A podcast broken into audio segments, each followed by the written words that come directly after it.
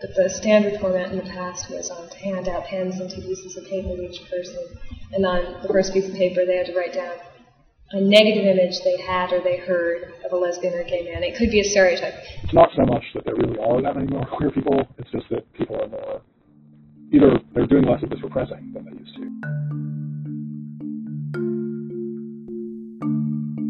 This week, we continue on with our discussion of sexual politics by taking a look at the history and development of queerness at Brown. We'll start in 1919, when queerness was criminalized in Rhode Island and work towards the present. Currently, over 35% of students at Brown don't identify as straight. How do we get here? I'm Elize Vericat, and this is the Bruno Brief. A quick content warning for our listeners. We will be discussing instances of homophobia in this episode. Today I'll be speaking with Liliana Greyf, a staff writer and Bruno Brief producer. So, Liliana, tell me a bit about your reporting. Where did you start? Honestly, it was hard to know where to begin. Before the 1970s, there are less than 10 uses of the word homosexual in the Brown Daily Herald's archives, and all of them are in movie reviews or recaps of academic lectures. I'm sure queerness existed at Brown before gay liberation, but that history is hard to uncover. So I started just off campus, in Newport. In 1919, at the Navy base, there was a scandal and subsequent investigation that resulted in the arrests of 17 sailors for having sex with other men. As Sarah Yam, a Brown alum, put it in her 2017 paper, Out of the Closet and Into the Quad The Origins of Brown Gay Liberation, this was the moment when homosexuality stopped being an act and became a type of person. And what came next? Just a year later, Harvard expelled several gay students after conducting an investigation by a secret tribunal to uncover their identities. When one student tried to transfer to Brown, they blocked his application, and former admissions officer Otis E. Randall sent a letter of thanks. He wrote, You have just the information which we needed, and it goes without saying that we shall inform Mr. Lombard that we do not care to consider his application for admission to Brown. How frequently we uncover in the undergraduate life messes of this sort, and how disagreeable it is to deal with such matters. Wow. So even if queerness wasn't acknowledged by Brown's administration, it was surely not welcomed. Definitely.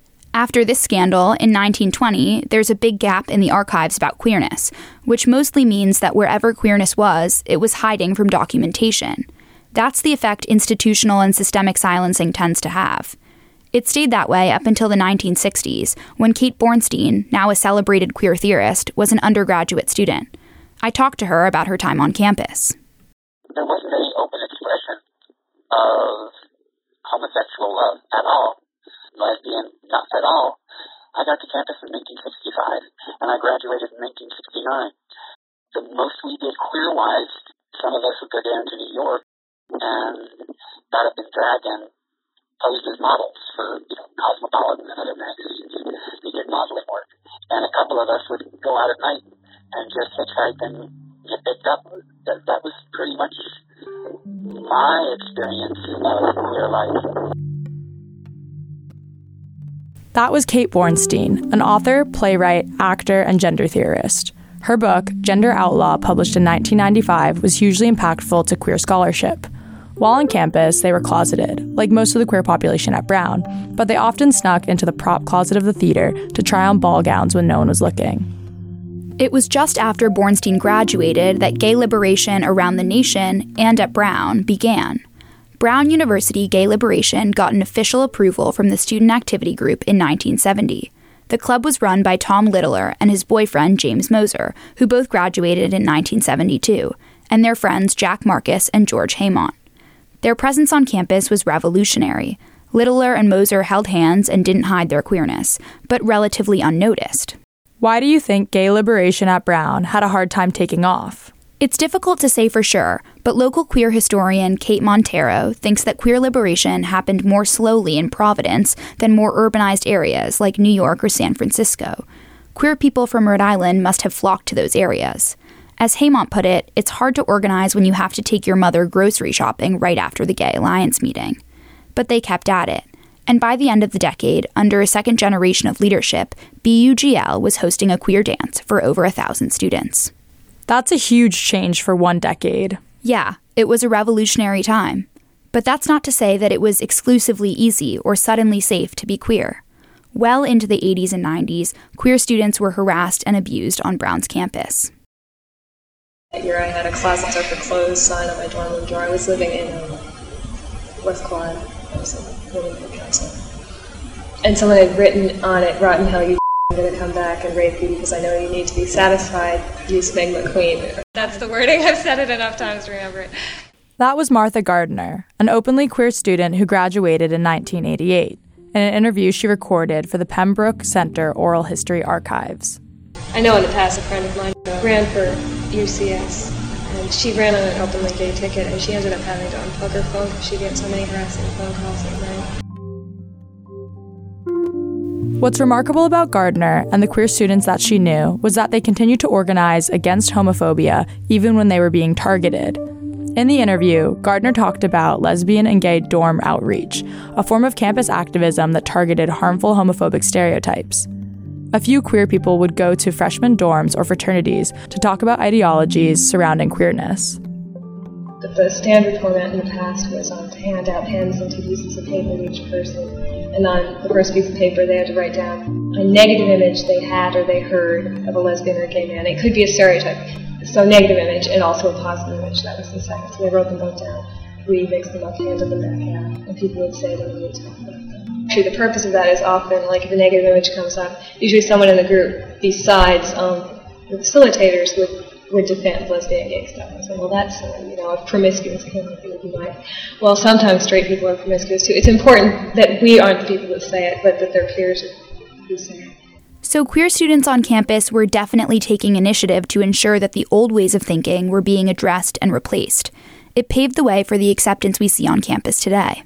It's not so much that there really are that many more queer people, it's just that people are more, either they're doing less of this repressing than they used to, and they're more willing to identify publicly. That's Professor Richard Kimberly Heck, who teaches philosophy courses about sex and pornography. They have been teaching at Brown for 18 years. They told me that in that time, particularly in the last five or so years, they have begun to see a new level of queer visibility on campus, and their own public identity has changed since they began to teach. I've always had this sort of sense that I kind of didn't fit in with the guys, as it were, in some way, and but I also it wasn't like I felt like I fit in with the girls either, you know, and I sort of didn't know what to do with that, so I kind of basically what I did was just repress it.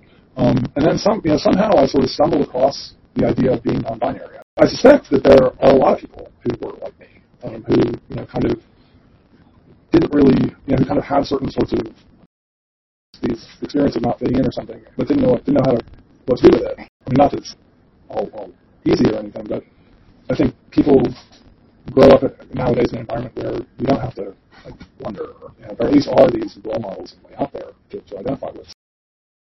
When Professor Heck came out in 2018, they were the first non binary faculty member at Brown. So I came to the last day of class and I handed out all the student evaluations. They, they were on paper back. And so I handed them out to the class, and I meant to leave the room so that they could fill them out, and everyone kind of clapped in a way that you know, it's of traditional Brown. So, and on my way out, I realized that I, I wanted to say I wanted to go back and say something, and I went back and I said, "Oh, by the way, remember that my pronouns are they them, and if you should refer to me on the form, please use the right pronouns." And they all clapped. And you know, clearly what they responded to was like they were just happy to have a queer professor. You know? And it hasn't happened again, and it, it was really quite moving.